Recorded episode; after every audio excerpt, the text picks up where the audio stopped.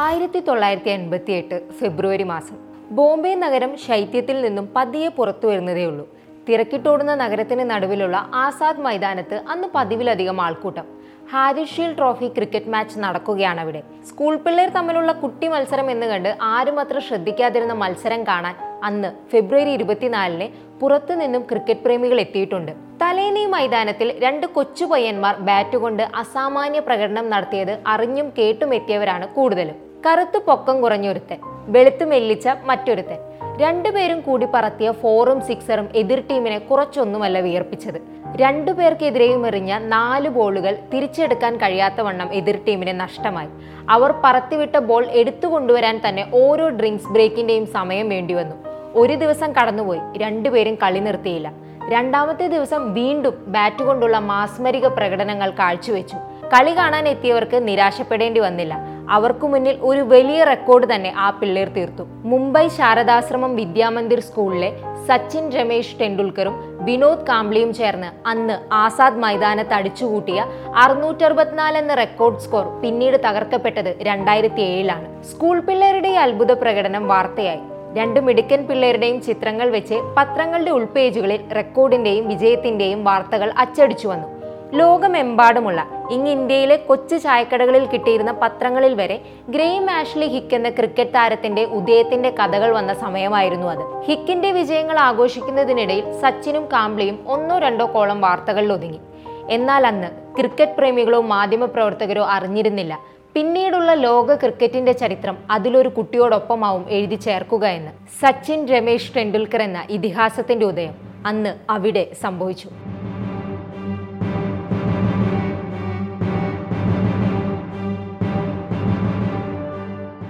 പിന്നീട് ക്രിക്കറ്റിന്റെ ചരിത്രം സച്ചിൻ എന്ന 5'5" സഞ്ചരിച്ചു. 1973 ഏപ്രിൽ 4 ക്രിക്കറ്റിന് വേണ്ടി ജനിച്ച ആ കുഞ്ഞു പിറന്നത്. മറാത്തി സാഹിത്യകാരനായ രമേശ് ടെണ്ടുൽക്കർ തന്റെ ഇഷ്ട സംഗീത സംവിധായകനായ സച്ചിൻ ദേവ് വർമ്മന്റെ പേര് തന്റെ മകന് നൽകി. പിന്നീട് ആ പേര് ലോകം മുഴുവൻ ഒരേ ശബ്ദത്തിൽ ഏറ്റുപാടി.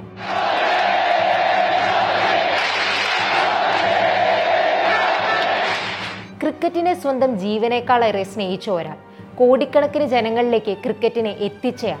ആ ഒരാളിലേക്ക് ഇന്ത്യക്കാരുടെ എല്ലാ വൈവിധ്യങ്ങളും ഒതുങ്ങി. അയാളെയായിരുന്നു ഒരു കാലത്ത് ഇന്ത്യൻ ജനത ബാല്യമെന്നോ കൗമാരമെന്നോ യുവത്വമെന്നോ വാർദ്ധക്യമെന്നോ വ്യത്യാസമില്ലാതെ ഒരുപോലെ നെഞ്ചിലേറ്റി ആരാധിച്ചത്. അയാൾ കളിക്കാനിറങ്ങുമ്പോൾ അവർ പ്രാർത്ഥിച്ചു, ആർപ്പു വിളിച്ചു.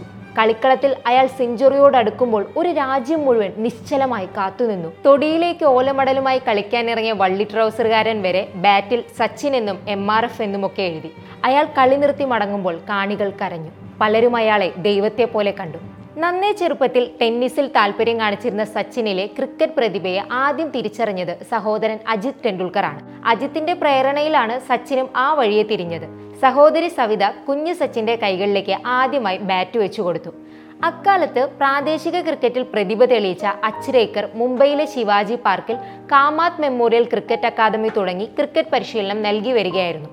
അച്രേക്കറുടെ അടുത്തേക്ക് സഹോദരൻ അജിത്തിന്റെ കൈപിടിച്ച് നടന്നു ചെന്ന സച്ചിന് മുന്നിൽ ആദ്യം വാതിലുകൾ അടയ്ക്കപ്പെട്ടു. അജിത്തിന്റെ നിരന്തര അപേക്ഷയിൽ ഒടുവിൽ സച്ചിനെ പഠിപ്പിക്കാമെന്നായി അച്രേക്കർ. പിന്നീട് സച്ചിനിലെ പ്രതിഭയെ കണ്ടെടുത്തതും അദ്ദേഹം തന്നെയാണ്. അച്രേക്കറിന്റെ നിർദ്ദേശപ്രകാരം ശാരദാശ്രമം സ്കൂളിലേക്ക് മാറിയതോടെ സച്ചിൻ ടെണ്ടുൽക്കർ എന്ന കുട്ടിയുടെ ജീവിതവും പതിയെ മാറി തുടങ്ങി. സ്കൂട്ടറിൽ ഒരു ദിവസം 1-2 മാച്ചുകൾ കാണാൻ കൊണ്ടുപോയിരുന്ന അച്രേക്കറാണ് തന്നെ വളർത്തിയതെന്ന് സച്ചിൻ പലതവണ പറഞ്ഞിട്ടുണ്ട്. സ്കൂളിൽ പഠിക്കുമ്പോൾ തന്നെ MRF പേസ് അക്കാദമിയിൽ ബൗളിംഗ് പരിശീലിക്കാനായി സച്ചിൻ ചേർന്നു. പക്ഷേ പരിശീലകനായ ഡെന്നിസ് ലില്ലി സച്ചിനോട് ബാറ്റിംഗിൽ മാത്രം ശ്രദ്ധ കേന്ദ്രീകരിക്കാൻ നിർദ്ദേശിച്ചു. ലോക ക്രിക്കറ്റിലെ ബാറ്റിംഗ് വിസ്മയം അവിടെ നിന്നാണ് രൂപം കൊണ്ടത്. മണിക്കൂറുകളോളം നീണ്ട പരിശീലനം സച്ചിന് മടുപ്പുണ്ടാക്കുമെന്ന് കണ്ട ഡെന്നിസ് ലില്ലി സച്ചിനായി ഒരു നാണയ ചാലഞ്ച് വെച്ചു. സ്റ്റെമ്പിന്റെ മുകളിൽ £1 നാണയം വെക്കും. സച്ചിനെ പുറത്താക്കുന്ന ബൗളർക്ക് ആ ₹1 കിട്ടും. സച്ചിനെ പുറത്താക്കാൻ കഴിഞ്ഞില്ലെങ്കിൽ ആ നാണയം സച്ചിന് തന്നെ കൊടുക്കും. അന്ന് കിട്ടിയ 13 നാണയങ്ങളാണ് തന്റെ ജീവിതത്തിലെ ഏറ്റവും വലിയ സമ്മാനങ്ങളെന്നാണ് സച്ചിൻ ഇതിനെ ഓർത്തത്. ആഭ്യന്തര ക്രിക്കറ്റിൽ അരങ്ങേറ്റം കുറിക്കുമ്പോൾ സച്ചിന് 15 വയസ്സ് മാത്രമാണ് പ്രായം. ബോംബെ ടീമിന് വേണ്ടിയുള്ള ആദ്യ മത്സരത്തിൽ തന്നെ സെഞ്ചുറിയെടുത്ത് പുറത്താകാതെ നിന്ന സച്ചിൻ എന്ന ലിറ്റിൽ മാസ്റ്റർ ഫസ്റ്റ് ക്ലാസ് അരങ്ങേറ്റ മത്സരത്തിൽ സെഞ്ചുറി നേടിയ ഏറ്റവും പ്രായം കുറഞ്ഞ കളിക്കാരനായി. 1989 നവംബർ 15-ന് 16-ാം വയസ്സിൽ കറാച്ചിയിൽ പാകിസ്ഥാൻ ക്രിക്കറ്റ് ടീമിനെതിരെ കളിച്ച് അന്താരാഷ്ട്ര ക്രിക്കറ്റിലേക്കും സച്ചിൻ എത്തി. ആദ്യ ടെസ്റ്റിൽ ലോക ക്രിക്കറ്റിലെ എക്കാലത്തെയും മികച്ച പേസ് ബൗളിംഗ് നിരയെ, അതായത് ഇമ്രാൻഖാൻ, വസീം അക്രം, വഖാർ യൂനിസ് പേസ് ബൗളിംഗ് ത്രയത്തെ ചങ്കൂറ്റത്തോടെ നേരിട്ട സച്ചിനെ ഇന്ത്യൻ ക്രിക്കറ്റ് പ്രേമികൾ ശ്രദ്ധിക്കാൻ തുടങ്ങി. തുടക്കത്തിൽ ശരാശരി പ്രകടനങ്ങൾ മാത്രമായി ഒതുങ്ങിയെങ്കിൽ 90-കളുടെ തുടക്കത്തോടെ കാര്യങ്ങൾ മാറി. ലോകമെങ്ങും വാഴ്ത്തിയ സച്ചിനിസം അതിന്റെ മാസ്മരിക രൂപം പുറത്തെടുത്ത് ജനകോടികളെ കീഴ്പ്പെടുത്താൻ തുടങ്ങിയത് ഇക്കാലത്താണ്. 1994-ൽ കഴുത്തിന് പരിക്കേറ്റ ഇന്ത്യൻ ക്രിക്കറ്റ് താരം നവജോത് സിംഗ് സിദ്ധുവിന് പകരക്കാരനായി ആരെ ഓപ്പണറായി ഇറക്കുമെന്ന അസ്ഹറുദ്ദീന്റെ ആശയക്കുഴപ്പത്തിനുള്ള മറുപടിയായിരുന്നു സച്ചിൻ. ന്യൂസിലാൻഡിലെ ഓക്ലാൻഡിൽ ഓപ്പണറായി ഇറങ്ങിയ സച്ചിൻ 49 ബോളുകളിൽ 82 റൺസ് നേടി ഓപ്പൺ ചെയ്തത് ലോക ക്രിക്കറ്റിലെ പുതിയൊരു അധ്യായമായിരുന്നു. അന്ന് സച്ചിന്റെ ഷോട്ടുകൾക്ക് മുൻപും പിൻപും ഗാലറിയിൽ ഉയർന്ന ആരവം പിന്നീട് അടങ്ങിയില്ല. വർഷങ്ങളോളം, 2 പതിറ്റാണ്ട് കാലത്തോളം ആ ആരവം ഉയർന്നു കേട്ടുകൊണ്ടേയിരുന്നു. പിന്നീട് ക്രിക്കറ്റിന്റെ കൊടുമുടിയിലേക്കൊരു മാസ്റ്റർ സ്ട്രോക്കായി ഇന്ത്യൻ ക്രിക്കറ്റിന്റെ പര്യായമായ സച്ചിൻ ടെണ്ടുൽക്കർ വളരുകയായിരുന്നു. 24 വർഷങ്ങൾ അന്താരാഷ്ട്ര ക്രിക്കറ്റിൽ തേരോട്ടം നടത്തിയ ആ വർഷങ്ങളിൽ സച്ചിന് സാധ്യമായത് ഇനി മറ്റാർക്കെങ്കിലും സാധ്യമാവുമോ എന്നത് ഇന്നും ഒരു ചോദ്യചിഹ്നമാണ്. 200 ടെസ്റ്റ് മത്സരങ്ങൾ, 53.78 ശരാശരിയിൽ 15,921 റൺസും 46 വിക്കറ്റും, ഇതിൽ 51 സെഞ്ചുറിയും 68 അർദ്ധ സെഞ്ചുറിയും, 463 ഏകദിനങ്ങളിൽ നിന്ന് 44.83 ശരാശരിയിൽ 49 സെഞ്ചുറിയും 96 അർദ്ധ സെഞ്ചുറിയും ഉൾപ്പെടെ 18,426 റൺസും 154 വിക്കറ്റും. അന്താരാഷ്ട്ര ക്രിക്കറ്റിൽ 100 സെഞ്ചുറി തികച്ച ആദ്യ കളിക്കാരനായിരുന്നു സച്ചിൻ. 2012 മാർച്ച് 16-ന് ധാക്കയിലെ മിർപൂരിൽ ബംഗ്ലാദേശിനെതിരെ നടന്ന ഏഷ്യ കപ്പ് ഗ്രൂപ്പ് ഏകദിന മത്സരത്തിലാണ് സച്ചിൻ തന്റെ 100-ാം സെഞ്ചുറി തികച്ചത്. ഏകദിന ക്രിക്കറ്റിലും ടെസ്റ്റ് ക്രിക്കറ്റിലും നിലവിൽ ഏറ്റവും കൂടുതൽ റൺസ് നേടിയിട്ടുള്ള കളിക്കാരനാണ് സച്ചിൻ. 2011-ലെ ലോകകപ്പിൽ 2000 റൺസ് എടുക്കുന്ന ആദ്യ ബാറ്റ്സ്മാനായും സച്ചിൻ മാറി.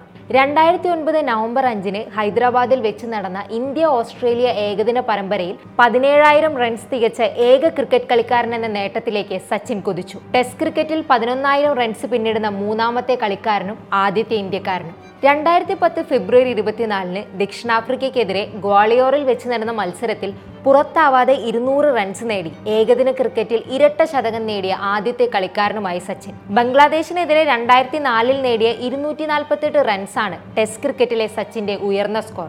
2013-ൽ ക്രീസിൽ നിന്ന് വിട പറയും മുൻപ് ആധുനിക ക്രിക്കറ്റിന്റെ മുഖമായ 2020-യിലും സച്ചിൻ സാന്നിധ്യം അറിയിച്ചു. ക്രിക്കറ്റിൽ ഇന്ത്യ എന്ന വാക്കിന് സച്ചിൻ എന്ന് മാത്രമായി അർത്ഥം.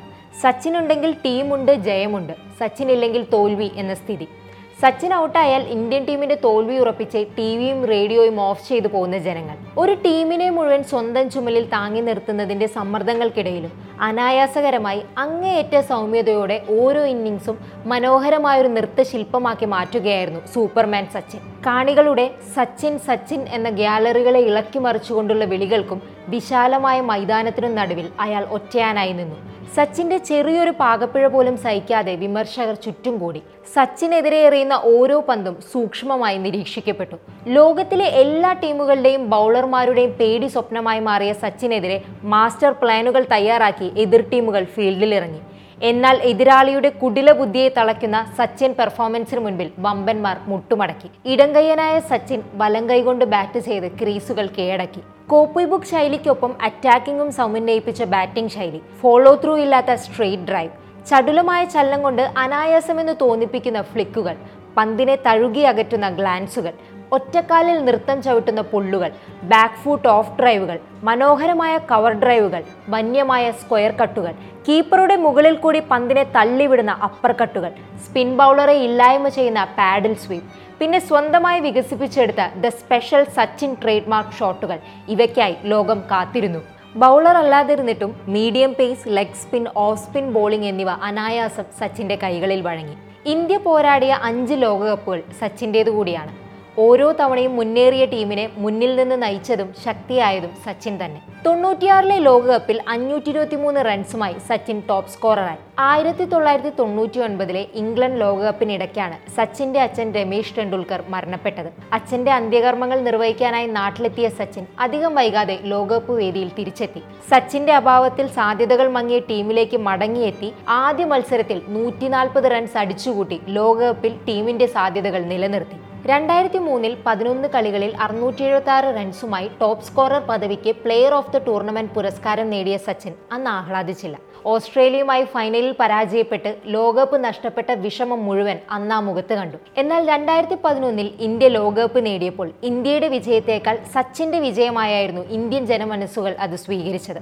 ലോകകപ്പ് നേടിയപ്പോൾ യുവരാജ് സിംഗിന്റെ ചുമലുകളിൽ ദേശീയ പതാകയും പുതച്ച് ചിരിച്ചുകൊണ്ടിരുന്ന സച്ചിന്റെ ചിത്രങ്ങളായിരുന്നു അന്ന് മാധ്യമങ്ങളിൽ നിറയെ. 2004 മികച്ച ഫോമിൽ നിൽക്കുമ്പോൾ വന്ന ടെന്നീസ് എൽബോ രോഗം സച്ചിന് വില്ലനായി. ഏതാണ്ട് ഒരു വർഷം കളിയിൽ നിന്ന് മാറി നിൽക്കേണ്ട സാഹചര്യമുണ്ടായി. തിരികെ ക്രീസിലേക്ക് എത്തി നേട്ടങ്ങൾ കൊയ്തെങ്കിലും പിന്നീട് ഫോം നഷ്ടപ്പെട്ട സച്ചിനെയാണ് പലപ്പോഴും കണ്ടത്. 2006 ഹോം ഗ്രൗണ്ടായ വാങ്കഡെ സ്റ്റേഡിയത്തിൽ വളരെ മോശം പെർഫോമൻസ് കാഴ്ചവെച്ച സച്ചിനെ ഒരു കൂട്ടം കാണികൾ കൂക്കി വിളിച്ചു. കാണികളിൽ നിന്ന് ഇത്തരമൊരു പ്രതികരണം സച്ചിന് ആദ്യമായിരുന്നു.